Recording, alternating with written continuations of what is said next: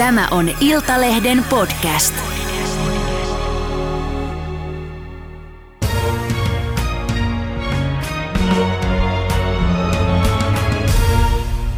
Tervetuloa suoraan keskusteluun kansanedustajat Antti Häkkänen kokoomuksesta Kiitos. ja Katri Kulmuni keskustasta. Kiitos. Puhutaan nyt siitä, että kuinka kylmää kyytiä meille on oikein luvassa. Voiko esimerkiksi tilanne olla se, että meillä on pulaa sähköstä talvella ja riittävätkö ihmisillä sähkölaskujen maksuun rahat, vaikka sähköä olisikin? Ainakin selvää on nyt se, että valtion tulot eivät enää riitä menoihin. Me eletään velaksi, mitä tälle pitäisi tehdä, näistä me puhumme. Aloitetaan tästä isosta kuviosta, eli tästä valtion velkaantumisesta. Hallitus kertoi viime viikolla, että ensi vuoden noin 80 miljardin euron budjetista peräti 8,1 miljardia katetaan velalla. Ja pääministeri Sanna Marinhan perusteli asiaa muun muassa sillä, että me elämme nyt sotataloudessa. Antti Häkkänen, miltä kuulostaa? No joo, hallituksen ministereillä on tietysti vähän taipumus tavallaan sanoa, että kaikki velkaantuminen johtuu näistä kriiseistä ja sehän ei pidä paikkaansa. Että nyt on otettu velkaa aika reilusti koronan ja, ja tietysti tämän Venäjän sotatilanteen takia ja ne, ne menot on sinänsä ihan okei, mutta siellä on laskennallisesti 8-9 miljardia jo, jo kumulatiivisesti joka vuosi otettu velkaa, joka ei liity sinänsä näihin. Eli on ihan pysyviä normaaliajan menoja, jotka silloin jo ennen kriisejä 2019 vuonna – kun hallitus perustettiin, rinteen hallitus, niin silloin ne sovittiin, että, että velaksi eläminen aloitettiin. Ja, ja se on se perusongelma. E, ei varsinaisesti ehkä nämä tilapäiset tavallaan niin kuin menot, joita nyt tarvitaan, muun muassa vaikka sähkölaskujen tiettyyn kohtuullistamiseen tai, tai puolustusvoimien tiettyihin lisämenoihin tai koronatuki tarvittiin aiemmin. Se, se on tilapäistä, se ei ole se iso ongelma, vaan se, että mm. niin kuin nyt tässä on niin kuin alokkaan asento väärä. Suomi on niin kuin rakentamassa pysyvästi vela, velavaraa tulevaisuutta. Katri, eh, mitä vastaat? Sinä edustat tässä nyt valtiovarainministeri puoluetta keskusta. No huoli on sikäli kyllä ihan oikea, että se ei ole ongelma, että jos me velkaannutaan vuosi tai kaksi tai vaikka neljäkin vuotta, mutta nyt näistä julkisen talouden suunnitelmista me nähdään, että edelleen vuonna 2026 Suomi ottaisi suunnilleen saman verran velkaa, mitä tänä vuonna sillä 7-8 miljardia. Ja tämä suunta on tietenkin se huolestuttava asia.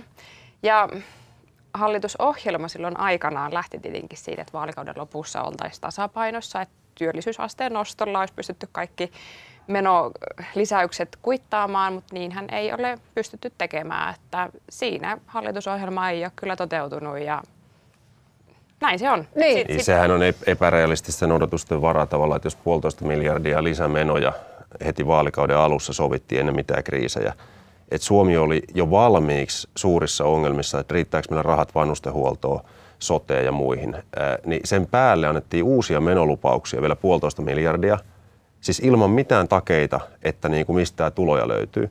Se johti velkaantumisen kiihtymiseen. Sitten on sovittu näitä erikoisia tulevaisuusinvestointeja, jotka käytännössä ihan normaalia pysyviä lisämenoja kolmella miljardilla. Nämä kaikki on johtanut siihen, että se velaksi eläminen tavallisessa arkielämässä on kasvanut. Eli velalla rahoitetaan normaaleja menoja, sen päälle on tullut nämä koronamenot. Ja nyt kun puhutaan näistä työllisyyskeinoista, niin käytännössä nekin on jäänyt pääosin tekemättä. Meillä Suomessa tehdyt työtunnit on edelleen samalla tasolla kuin 2019. Eli tosiasiassa työ, työssä olevien määrä on jonkin verran kasvanut, mutta osatyöllisyys ja muutamien tuntien tekeminen on niin kuin lisääntynyt. Eli tosiasiassa tämä kansantalouden peruspohja ei ole vahvistunut, vaan se on heikentynyt mm. tällä vaalikaudella. Ja voidaan nyt sanoa siis joka tapauksessa näin, että Marinin hallitus on ottanut sit kaikkia uutta velkaa noin 40 miljardia. Mm. Et ensi vuoden lopulla valtion velka-arviolta on noin jo 146 miljardia. Vuonna 2008 ennen finanssikriisiä valtion velka oli muistaakseni 54 miljardia. Että tämä kyllä kertoo hurjasta kasvusta. Katri, mitä jos sä itse olisit jatkanut valtiovarainministerinä, niin Sanoppa ihan nyt suoraan tämä sensuroimaton lähetystä. Onko mitään, mitä sä itse olisit tehnyt toisin valtiovarainministerinä tai ainakin yrittänyt tehdä velkaantumisen tota, kasvun estämiseksi? No, se on tietenkin hypoteettinen kysymys, Kyllä. koska en ole hallituksen jäsen. Mutta ne hallitusohjelman kirjaukset niistä työllisyystoimista, niin niistä ollaan jääty jälkeen. Ja jos niitä ei ole pystytty tekemään, niin sitten olisi pitänyt hillitä menolisäyksiä. Ja silloin kun hallitus aloitti, niin silloin tämä kuuluisa kehys, eli se raami, kuinka paljon menoja saa olla, oli tietynlainen. No sitten vaalikauden puolivälissä sitä nostettiin.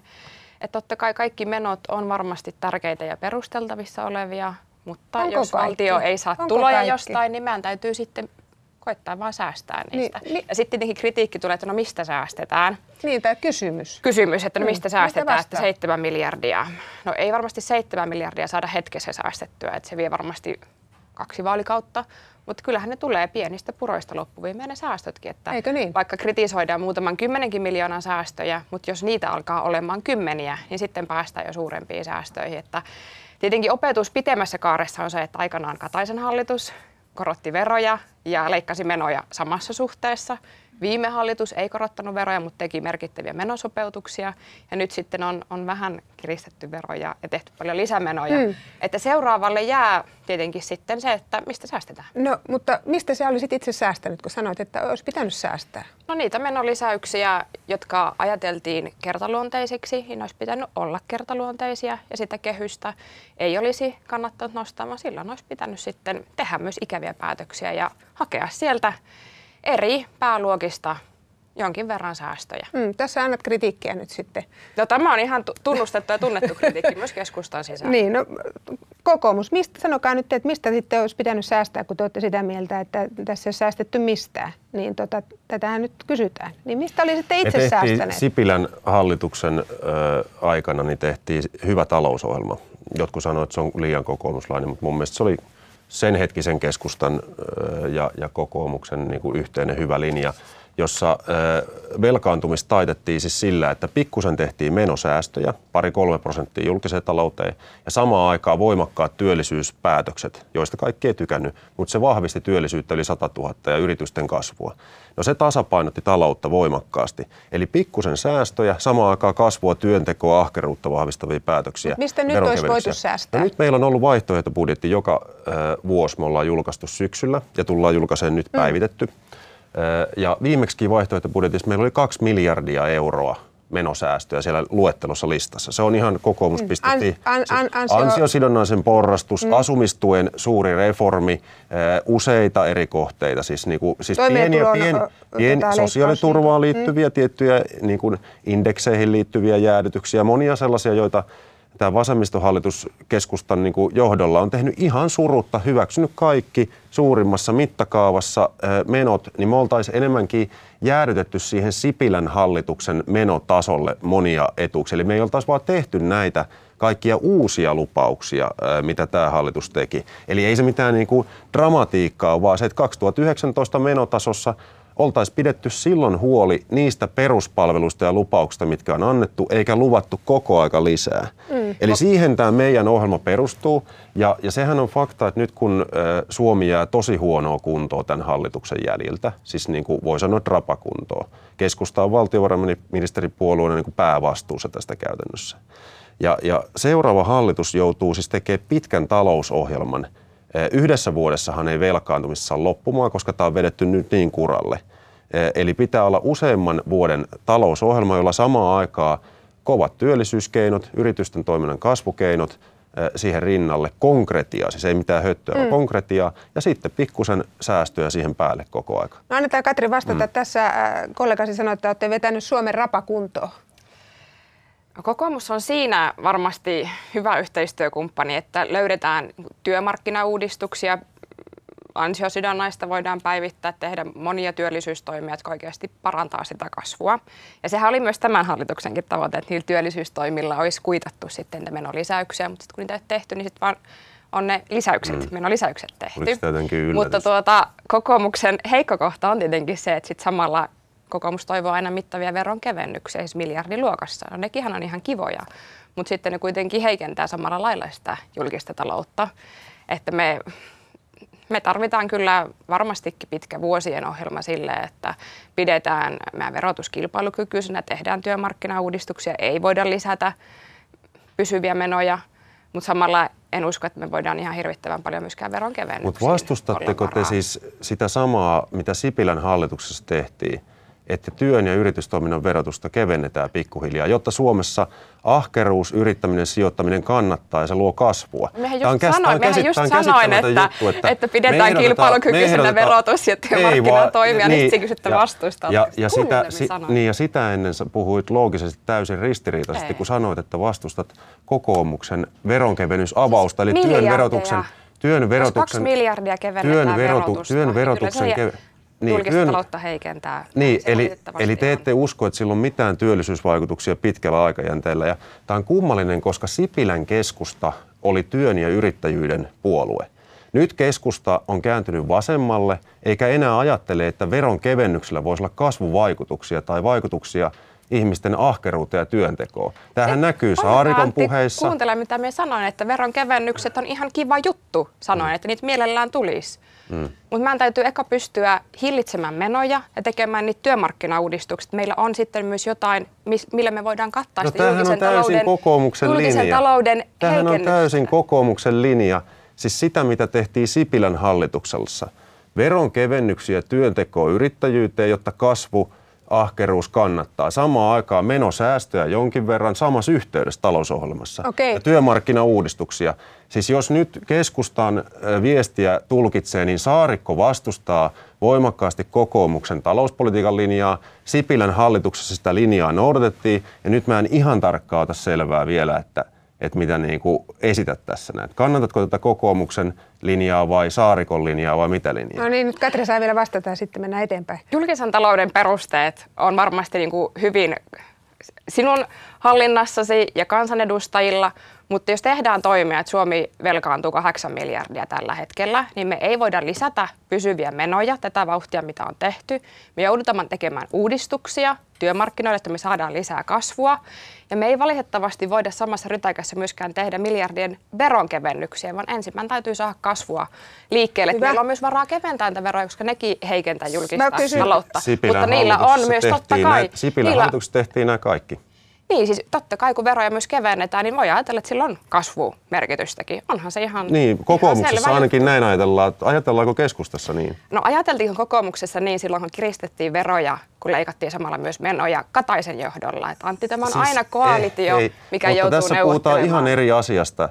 Mitä puolueet ajaa puolueena? Sen jälkeen hallituspu- hallituksessa joudutaan tehdä kompromisseja.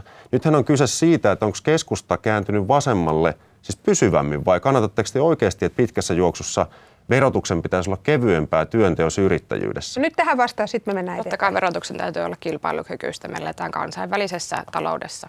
Mm. No Antti, sun- sulta mä kysyisin sen, että faktahan on tosiaan kuitenkin se, ää, niin kuin tässä Katrikin ää, mm, mentiin jo Kataiseen asti, niin te olette ollut monissa hallituksissa, ettekä ole myöskään pystynyt tekemään näitä rakenteellisia uudistuksia ää, riittävästi. Todellakaan ää, meillä on nyt tämä kestävyysvaje, joka vaan koko ajan kasvaa.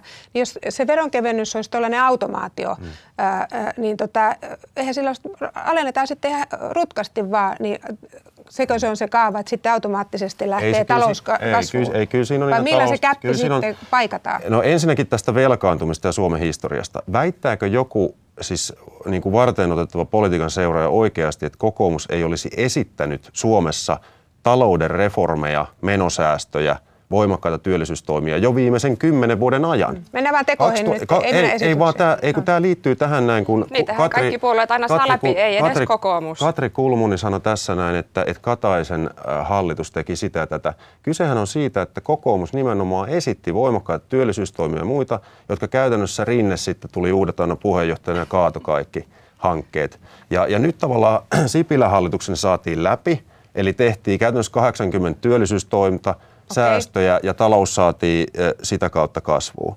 Ja nyt tätä samaa linjaa olisi pitänyt jatkaa eikä kääntää vasemmalle kurssia. No niin, tota, me emme tästä pääse nyt enää yksimielisyyteen varmastikaan. Mennään sillä tavalla eteenpäin, ei muistella menneitä. Puhutaan nyt tämän hallituksen tekemisistä. Te olette oppositiossa, sä edustat hallitusta. Ää, kun puhuttiin siitä, että olisiko nyt tässä voinut sitten todellakin katsoa ja vähän säästää, niin sano Katri että minkä takia hallitus, joka ottaa siis nyt miljardikaupalla lisää lainaa, tekee tämmöisen tulosiirron samalla, että jakaa lainarahalla esimerkiksi ekstra lapsilisän joulukuussa suomalaisille miljonääreille ja varsin hyvin toimeen tuleville suomalaisille. Lapsilisä on yksi niistä harvoista universaaleista sosiaalietuuksista, mitä meillä on. Ja sitten tietenkin, jos joku on semmoisessa elämäntilanteessa, että ei todella halua eikä tarvista lapsilisää, niin senhän voi palauttaa. Sitä ei ole pakko hakea eikä sitä ole pakko Mutta ottaa. hallitus ei halua säästää tämmöisissäkään asioissa. No tässä tilanteessa, jossa kuitenkin moni ihan keskiluokkainen, tavallinen perhe kärsii inflaatiosta, ostovoima on heikentynyt, niin en pidä sitä pahana, että joulukuussa he saavat sen yhden lapsilisän enemmän, mitä normaalisti. Mitä ja koko- ongelma ei ole enää mm. siis se, että pienituloisilla on vaikeaa, vaan nyt tämän kaiken taustalla myös se, että ihan keski... Mm, Tässä taloustilanteessa, niin mi- mitä, mitä kokoomuksen korvaan kuulostaa? Otatteko ilolla äh, tota, velkarahalla maksetut ekstra lapsilisätkin? No me katsotaan nyt tämä budjetin kokonaisuus vielä eduskunnassa, että mikä on se niin kuin, tavallaan tämän energiakriisin kompensaation taso ja miten se kohdistuu. Et meillähän ei nyt kaikkia lukuja vielä saatavilla, mutta se on ihan selvä juttu, että on niin kuin helppo jakaa kaikille hyvää. Mutta kun se tausta on se, että lähes 10 miljardia nyt otetaan alijäämää ensi vuodelle. Eli pitää muistaa se, että ensi vuoden sotemenoista on, on siirretty jo tämän vuoden puolelle 1,9 miljardia. Eli se alijäämä on tosiaan 10 miljardia. Ja, ja siihen, kun sä peilaat, että onko tämä niinku lapsiperheille hyvä budjetti, niin onhan tämä niinku karmea jälki, että 10 miljardia alijäämää, ihan holtitonta. Valtiovarainministeripuolue keskusta ei neuvotteluissa edes esittänyt, että miten tämä velkaantumisessa saataisiin hallintaa. Ei edes esittänyt tai vaatinut, että pitäisikö tehdä työllisyyspäätöksiä vielä tällä vaalikaudella. Miksei, miksei keskusta edes esittänyt tai vaatinut mitään, että otetaan taloushallintaa tässä samassa yhteydessä. Mehän ollaan niin entistä huonommassa tilassa, jos tätä keskustan talouspolitiikkaa vaan jatkettaisiin. Siis, tämähän, siis mä olisin ymmärtänyt, jos valtiovarainministeri miksi kokoomus kiristi veroja Te silloin te Kataisen te- hallituksessa? hei, te ajasta. hallituksessa. Siitähän se tulee, Antti, Te hyvä, hallituksessa. Että jos siellä hallituksessa haluaa olla, ja keskusta on nyt ilmeisesti tehnyt sen, sen tuota arvion, että ei saa läpi näitä työllisyystoimia, joita keskustassa kyllä vahvasti Suomi vaan halutaan ja niitä tuetaan. Mutta jos siellä muut hallituspuolueet ei niitä tue, niin keskusta ei ole niitä läpi saanut. Ja se on, se on vaan taivahan tosi. Se on, se on tosi, mutta onko se, onko se sitten Katri niin, että, että sitten ei koskaan ää, tota, niin, niin, ää, haluta lähteä esimerkiksi pois hallituksesta, jos ei saa semmoisia tärkeitä asioita läpi? Vai ollaanko siellä sitten vaan haman tappiin asti, vaikka ei saakaan niitä tärkeitä asioita läpi? No siellä ollaan, siellä ollaan aina sen yhteistyön hengessä siihen asti, kun vaaleissa sitten uudet voimat sillä tulee. Mutta se on käsittämätöntä, että Suomessa siis eduskunnassa vasemmistopuolueilla on vain 76 paikkaa. Niin vähemmistö. Mutta silti maassa harjoitetaan erittäin vasemmistolaista talouspolitiikkaa ja, ja suuntaan vasemmalle. Et keskusta meni käytännössä niin kuin apupuolueeksi siihen, että vasemmisto sai eduskunnan vähemmistöllä enemmistöhallituksen aikaiseksi. Ja siitä juontuu tämä ongelma, eh, että tavallaan keskusta on käytännössä tässä nyt niin kuin keskeisin vallankäyttäjä, että tätä Suomen linjaa vedetään vasemmalle. Ole- allekirjoitatko ja, ja sen, sen, ta- sen takia teidän vastuu hallituksen talouspolitiikan huonoudesta on paljon suurempi kuin pelkästään niin kuin, niin kuin yksittäisillä muilla kansanedustajilla, vaan että vasemmistolla ei ole niin suurta valtaa tässä maassa ilman keskustan apua. Allekirjoitatko? No, tämän? meidän poliittinen järjestelmä on vähän sen kaltainen, että sosiaalidemokraatit on mennyt paljon vasemmalle, tämmöisiä oikeistodemareita ei ehkä ihan hirvittävästi enää ole. Ja se on kyllä johtanut sitten siihen, että keskusta kannatusta menettäneenäkin on aika monessa koalitiossa, mitä mietitte näillä voimasuhteilla, niin ei sinne synny enää semmoisia kahden puolueen valta-akseleita. Että niistä tulee väistämättä tämmöisiä koalitiohallituksia ja kyllä ne on silloin varmasti asioiden kannalta vaikeampia, koska kaikki haluaa saada aina oman puumerkin, mutta jos siellä on kaksi puoluetta hallituksessa, niin on se varmasti helpompaa kuin viidellä tai kuudella. Okei, nyt mennään äh, tähän äh, sähkökriisi- energiakriisikeskusteluun. Äh, sen kysyisin vaan vielä tähän loppuun tässä, tästä velkakeskustelusta. Äh, niin kuin te nyt molemmat sanotte, että seuraavalle hallitukselle äh, jää sitten tämmöinen äh, Suomen reivaaminen vähän uuteen kurssiin, jos ajatellaan taloutta, niin äh, onko kuitenkin nyt niin, että meidän julkisessa taloudessa ei paljon puskureita? Voihan olla, että tämä ei ole ollenkaan nyt viimeinen kriisi, tämä sähkökriisi. Ilmastokriisi roikkuu tuossa koko ajan. Voi tulla ruokakriisi, meillä on terveydenhuollon kriisi.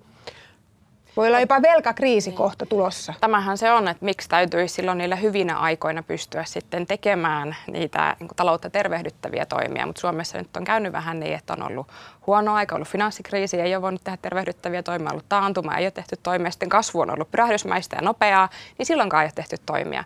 Et me ei olla kerätty niitä puskureita. Ja tämä huoli, mitä tässä äsken puhuttiin velasta, niin jos meillä on velkaa näillä luvuilla vielä vuonna 2026, niin eihän Ukrainasta toivottavasti silloin enää riehu tai koronapandemia tai tämä energiakriisikään ole silloin, vaan silloin voi olla jotkut uudet haasteet edessä, niin siksi meidän täytyisi pystyä tekemään vaikka niitä kriisiin. rakenteellisia toimia, että meillä niin. olisi myös kasvua siis sinne välissä. Voidaanko vedota vain sotatalouteen Näiden kriisien niin kuin keskeisin opetus on se, että, että pitää tehdä pitkäjänteistä politiikkaa. Siis se, että talous pitää olla kunnossa, että se kestää kriisejä, joita tulee nykyään useammin kuin ehkä aiemmin. Aiemminkin on ollut kriisejä, eihän se, niin kuin, kyllä se historia sen kertoo. Mutta maailma on muuttunut herkkäliikkeisemmäksi, finanssikriisejä, pandemioita, monia muita saattaa tulla yhä useammin. Siitäkin niin kuin, näkökulmasta on niin kuin käsittämätöntä, että Suomi ajaa kuin viimeistä päivää tavallaan niin kuin tässä talouspolitiikassa. Ja eihän se tule, niin kuin mä täytyy vaan sanoa ystävästi keskustan suuntaan, että tässä nyt kuvaillaan, niin kuin, että miten vaan niin kuin aje, aj, ajaudutaan tai ajelehditään jotenkin. Siis Suomessa valtiojohdossa pitää toimia päättäväisesti. Teihän pitäisi ottaa valtiovarainministeri puolena jotain johtajuutta talouspolitiikassa. Ettehän te voi vaan tälleen todeta, että Suomi nyt vaan velkaantuu, kun mitään ei mahdeta tavallaan, ja hallitus nyt vaan tekee täysin huonoa politiikkaa, mitä ei mahdeta. Tehän pitäisi niin kuin ottaa tavallaan keskustana joku ryhti siellä valtiovarainministeriössä. Eihän tämä näin voi mennä, että te vaan katsotte, että maan asiat menee täysin kuralle ja sitten hyppäätte pois kelkasta, kun homma on loppu. Niin, siis ei, ei mulla tähän muuta sanottavaa kuin sen osalta, että totta kai tämä on aika iso debatti myös keskustan sisällä.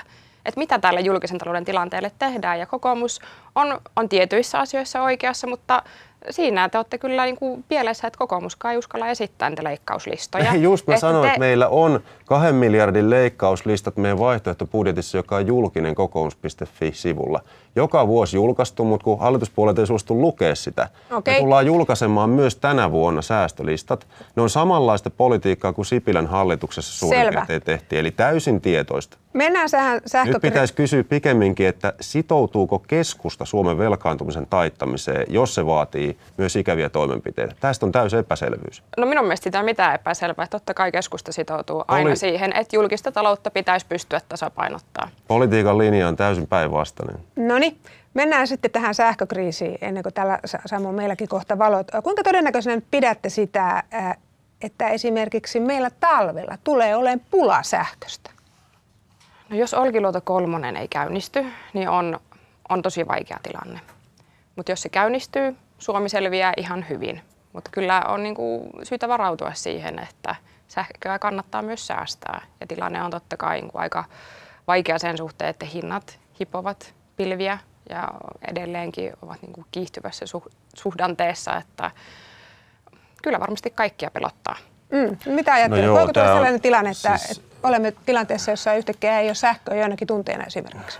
Joo, siis se riski on olemassa. Tässä on vähän erilaisia asiantuntija-arvioita nyt tällä hetkellä olemassa. Mutta jos eri maissa Euroopassa tämän sähkömarkkinan piirissä tulee ja energiamarkkinan piirissä laajemmin tulee, niin tulee tällainen niin kuin protektionistinen niin kuin paniikkiaalto, niin sehän on myös niin kuin aika, aika vaikea tilanne, että, että, että me käytännössä ajaudutaan sellaiseen tilanteeseen, että niin kuin jokainen maa rupeaa kamppailemaan pelkästään omillaan. Ja sitten jos meidän omassa järjestelmässä käy vikoja, siis luoto kolmonen breikkaa tai jotain muuta, se täytyy sanoa, että energiapolitiikassa, niin vaikka sinänsä ehkä Keski-Euroopassa on tehty suurimmat niin kuin virheet, on ollut niin kuin todella – sinisilmästä tämän niin kuin idän politiikan kanssa tässä niin kuin Saksan kaasupolitiikka käytännössä. Niin, niin, niin, kyllä, niin, kyllä, mutta että kyllä, kyllä, kyllä se meilläkin on, että et, et kokoomus on joutunut taistelemaan koko 2000-luvun muutaman puolueen kanssa pelkästään, että saadaanko Suomeen vaikka ydinvoimaloita rakennettua.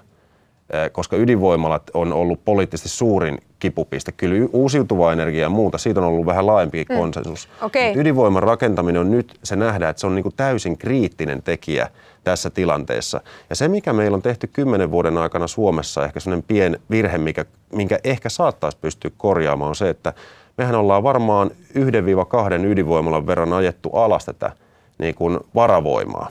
Kivihiilivoimaloita, monia muitakin voimaloita. Okay. Eli sitä kapasiteettia on ajettu alas niin kuin aika reippaastikin – Siis ajatellen vaan, että nyt tavallaan tuulivoimalla ja muulla pystytään tuosta noin vaan korvaamaan, mutta se ei olekaan tapahtunut mm. niin. Mutta sanokaa, sanokaa se, kun siellä tota, vallan keskiössä istutte, moni miettii sitä, että minkä takia me ollaan tiedetty, jo, siis vuosi sitten kesällä ruvettiin puhumaan todella aktuaalisesti tästä sähkökriisistä. Ja tiedettiin, että minkälainen tota, geopoliittinen ase energia on Venäjälle. Minkä takia ei Suomessa eikä EU:ssa olla paremmin varauduttu tähän tilanteeseen. Sitten kun tilanne räsähtää päälle, niin nyt sitten mietitään, että hei, nämä sähkömarkkinat on ihan sekaisin, nämä ei toimikaan tämmöisessä ajassa. Miksi ei ole tehty mitään aikaisemmin? Huoltovarmuus ei ole ollut mitenkään tavattoman suosittua, ei kotimaisessa politiikassa eikä eurooppalaisessa politiikassa. Että kyllä vielä tälläkin vaalikaudella kovasti haukuttiin turpeen puolustajia ja turpeen verokiristys tietenkin tässä valossahan nyt mitä on tapahtunut, niin ei ollut fiksu veto. Mutta tuota, Euroopassa se niin kuin huoltovarmuuden edistäminen on ollut vielä Suomeakin heikompaa. Et Suomessa kuitenkin koko ajan ajateltiin sitä, että me halutaan olla sähköstä omavaraisia, me ei haluta, että me ollaan Venäjän sähköstä riippuvaisia. Mutta Keski-Euroopassa kuuluisa energiivende Saksassahan niin kuin on päätymässä mitä suurimpaan katastrofiin. Kyllä. Se on kyllä ollut täydellistä Putinin pussin pelaamista. Mm. No, mitä sä ajattelet? Minkä takia se ei ole iso, tehty mitään? Se iso, iso tota niin, ehkä periaatteellinen pitkän linjan ongelma on ollut se, että Euroopassa ulko- ja turvallisuuspoliittinen ajattelu on perustunut siihen, että mitä vahvemmin tätä keskinäisriippuvuutta lisätään Venäjän kanssa ja osittain tietysti myös Kiinan kanssa, mm. niin se tavallaan niin kuin rauhoittaa ja sitoo niin kuin autoritäärisen maan.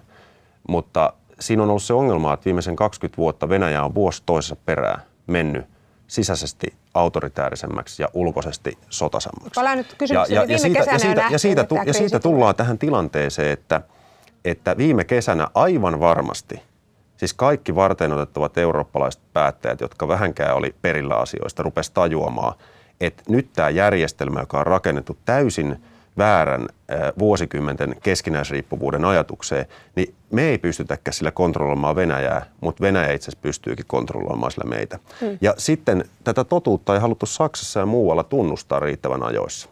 Vasta kun sota syttyi, niin sen jälkeen vasta. Ja silloinkin oli kipuilua. Ja sen takia mä olen niin hyvin varma, että tässä asiassa ei vaan haluttu tunnustaa tosiasioita. Et vuosikymmeniä on niin ajateltu vinoa tässä asiassa. Ja nyt ollaan niin täysin myöhässä – ja valitettavasti Suomessakin oli jonkin verran sitä ajatusta, että, että me seurataan aina, mitä Saksa tekee kaupassa, energiassa ja, ja ehkä vähän turvallisuuspolitiikassakin. Ja luotettiin siihen, että Saksassa on parempi tieto, mutta niillä ei ollut. Mm. No sanokaa se, äh, tota, turhaa tässä sit menneitä enää kauheasti moititaan. Tilanne on nyt se, mikä se on. Äh, EUn äh, energiaministerillä on hätäkokous perjantaina. Ihan lyhyesti, mikä teidän mielestä olisi nyt ratkaisu siihen? Että A, ensinnäkin me saadaan sähköhintaa alemmaksi ja jotta energia olisi tarjolla riittävästi? Tähän ensimmäiseen pystytään niinkin tekemään jonkinlaisia toimia. Että siellä on varmaankin pöydällä tätä kaasun hinnoitteluun tulee kattoa ja sitten puhutaan näistä windfall-veroista tänä aikana, että ylisuuria Kyllä. voittoja sitten leikataan, mutta tähän jälkimmäiseen kysymykseen, että mistä saadaan lisää kapasiteettia. Mm. Se on niin se oikea kysymys, että mikään näistä toimista ei lisää sähkön määrää. Juuri näin. Ja uutta sähköä saadaan tietenkin vain investoimalla sähkökapasiteettia. Tietenkin kaikki nämä niin suljetut varavoimalat, mitä on Ranskassa paljon ydinvoimaloita on tällä hetkellä kiinni. Varmasti Saksa tulee käynnistämään kivihiililaitoksia. Että kaikki sähkö otetaan käyttöön, mitä vaan on. Mm, mitä sä sanot? Mitkä keinot nyt käyttöön? Euroopan tasolla tarvitaan vähän jämäkämpiä, nopeampia toimia. Nythän jokainen jäsenmaa on lähtenyt vähän tekemään omia toimenpiteitä, jotka pahimmassa tapauksessa taas sekoittaa vaan energiamarkkinaa vielä enemmän. Euroopan tasolla, jos siitä konsensus löytyy, niin, niin pitäisi katsoa, että miten pystytään asettamaan jotain rajoitteita tälle maakaasun hinnan vaikutukselle sähkön hintaan. Mikä se, niin, mikä se mekanismi mm. nyt sitten on. Siinä on useita eri vaihtoehtoja, jotka jotkut saattaa olla tosi kalliita ja vaarallisia, jotkut saattaa olla helppoja, mutta huonoja – Eli, eli mä jätän sen nyt sitten ministerien ja muiden arvioitavaksi, mutta, mutta se maakaasun jotenkin kapselointi ja irtiottaminen tästä sähkön hinnan poukkoilusta pitäisi tehdä. Ja sitten pitää muistaa, että tämä on meidän oma juridinen kehikko, mikä on energiamarkkinaa tehty, päästöoikeudet, muut. Nyt tarvitaan täksi talveksi poikkeusmekanismeja. Se on EUn tehtävä hoitaa se. Ja, ja sitten tämä toinen puoli, että samaan aikaan EU-tasolla ja, ja kotimaassa niin pitäisi voimakkaasti luoda yrityksille ja muille näkymä siihen, että nyt kannattaa investoida, lupaprosesseja nopeutetaan, uusiutuvaa energiaa kannattaa investoida, ydinenergialaki muutettaisiin Suomessa. Hmm. Vihdoin ja viimeisen voisi avata ja vauhdittaa pienydinvoimaa ja muuta. Paljon kritisoidaan sitä jotenkin, että sähkömarkkina on rikki ja otetaan sieltä pois se kaasu tai kivihiili. Mutta sitten se ei niinku ratkaise sitä ongelmaa, että kun se ei tuo lisää sähköä. Ja sittenhän se hinta vaan niinku seuraa sitten sinne mm. seuraavaan. Niinku, että sitten se uusiutuvienkin hinta joka tapauksessa nousee. Että Kyllä. lyhyellä tähtäimellä on niinku EU-tasolla valitettavan vähän tehtävissä. Niin, ja, ja tämä kapasiteettikysymys on kaikista. Prosessi on hidas. Eli tämä mun kysymys siitä, että voidaan, voidaanko joutua tilanteeseen, jossa meillä on pulaa sähköstä, niin ilmeisesti se on ihan realistinen vaihtoehto. Jos Olkiluoto kolmonen ei käynnisty, niin silloin Suomella on tietenkin vaikea. Mutta jos Olkiluoto kolmonen käynnistyy, niin, niin Suomella on Mutta sitten kun ajatellaan vielä, että vaikka olisikin sähkö, jos tätä hi- hi- hi- hintaa ei saada kuriin, ää, niin nythän ää, hallitus jo esitteli sitten keinoja, jos ajatellaan ihan tavallisia kotitalouksia, totta kai sitten teollisuus yritykset vielä mukaan, mutta se, että te sanotte, että nyt lasketaan ää, tota, sähkön alvia 14 prosenttiyksiköstä 10 prosenttia joulu-huhtikuuksi, se on määräaikainen, ää, ja sitten siellä on en ole saanut vieläkään selvyyttä, voit ehkä kertoa, jos tiedät, että muuten, muutoinkin tullaan tukemaan sit kotitalouksia sähkölaskujen kanssa, että onko siellä määräaikaista erovähennystä, tulovero tai jota oma, minkälainen omavastuuosuus ja, ja onko jotain toimeentulotyyppistä vähennystä. No, osaatko kertoa näistä nyt sitten? No yksityiskohtia ei ole vielä olemassa ei niistä, ole mutta on nämä kolme pakettia tässä vaiheessa. Huomasin, äh, huomasin, että totta kai kaikki maat on, on tukenut ja aika moni maa itse asiassa tukenut myös enemmän niin kuin prosentuaalisesti PKT, että Suomi mm. taisi olla 0,5 prosenttia PKT, mutta Iso-Britannia, jossa muuten sähköhinta on paljon korkeampi vielä kuin meilläkin, oli jo 3 prosenttia PKT tukitoimia. Että on mahdollista, että niitä tulee vielä lisääkin, mitä talvi mm. tuokaan tullessaan. Mutta se tietenkin, että alvi tippuu, on niin kuin nopea ja suoravaikutteinen toimi, vaikuttaa tietenkin kaikkiin, ei vain pienituloisiin, vaan myös ihan jokaiseen suomalaiseen. Valuuko se Ko- sitten sähköhintoihin? Toivottavasti ei. Aikanaan, kun ruoan arvonlisäveroa alennettiin, niin se meni kyllä ihan siihen ruoan mm. hintaan.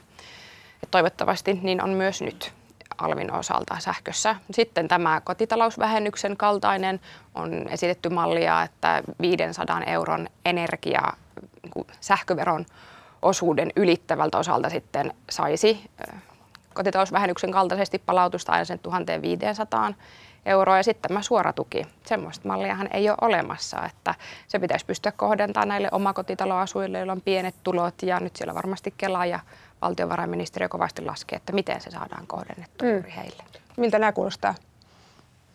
No kokoomus on kannattanut sitä, että, että, että tässä talven ajaksi, koska tämä on poikkeustalvi, niin, niin tehdään kompensaatiomalleja, joilla nimenomaan pystytään sitä energialaskua pitää niin, että se ei lähde, lähde ihan lapasesta. Se on ihan selvä juttu.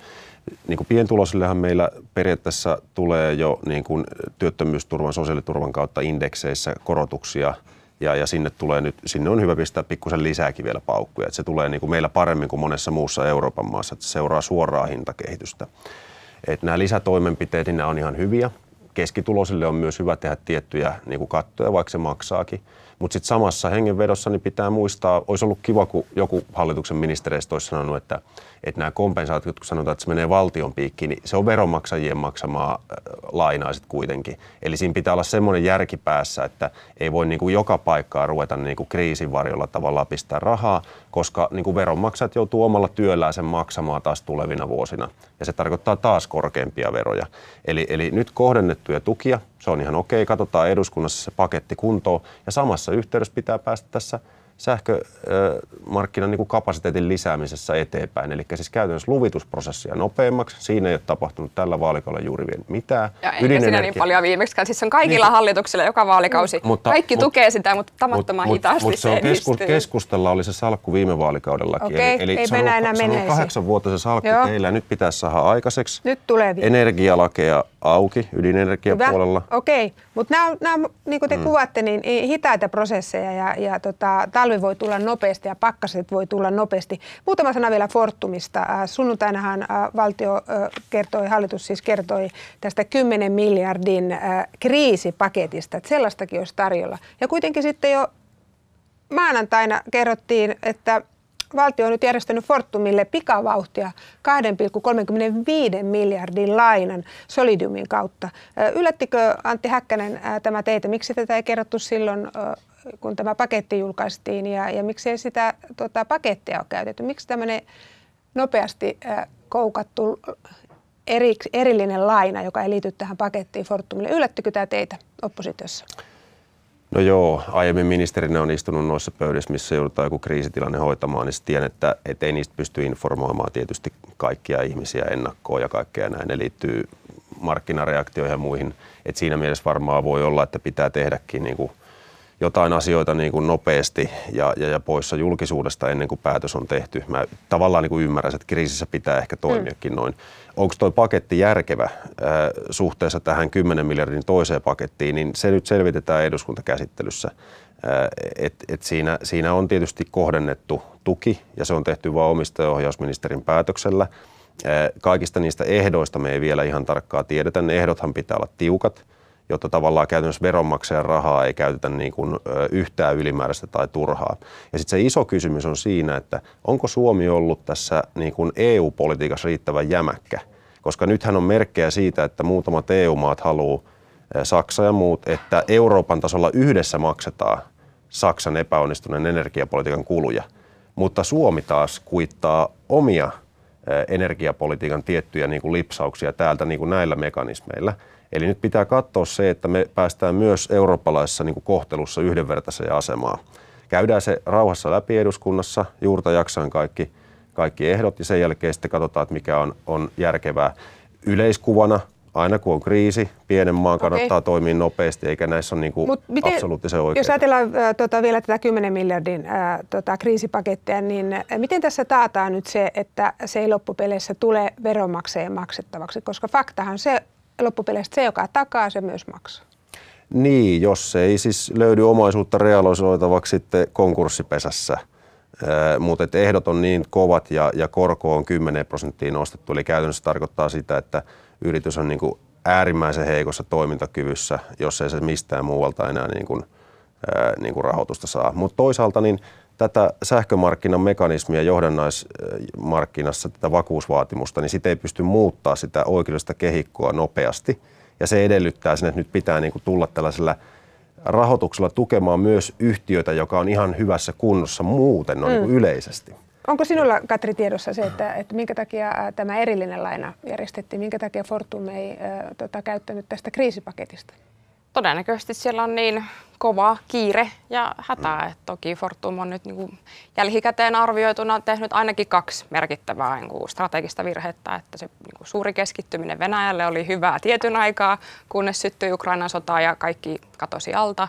Uniper kaupasta on paljon käyty keskustelua, mihin ongelmiin se on nyt Fortum. Ja johdannaismarkkinastakin, eihän siellä ole pakko näiden sähköyhtiöiden olleen johdannaiskauppoja tehdä, mutta totta kai ne haluavat niin kuin myös sitten ostajat suojata sitä omaa sähkön hinnan ostoa mm. tietyillä, että tietävät millä hinnalla sähköä saavat.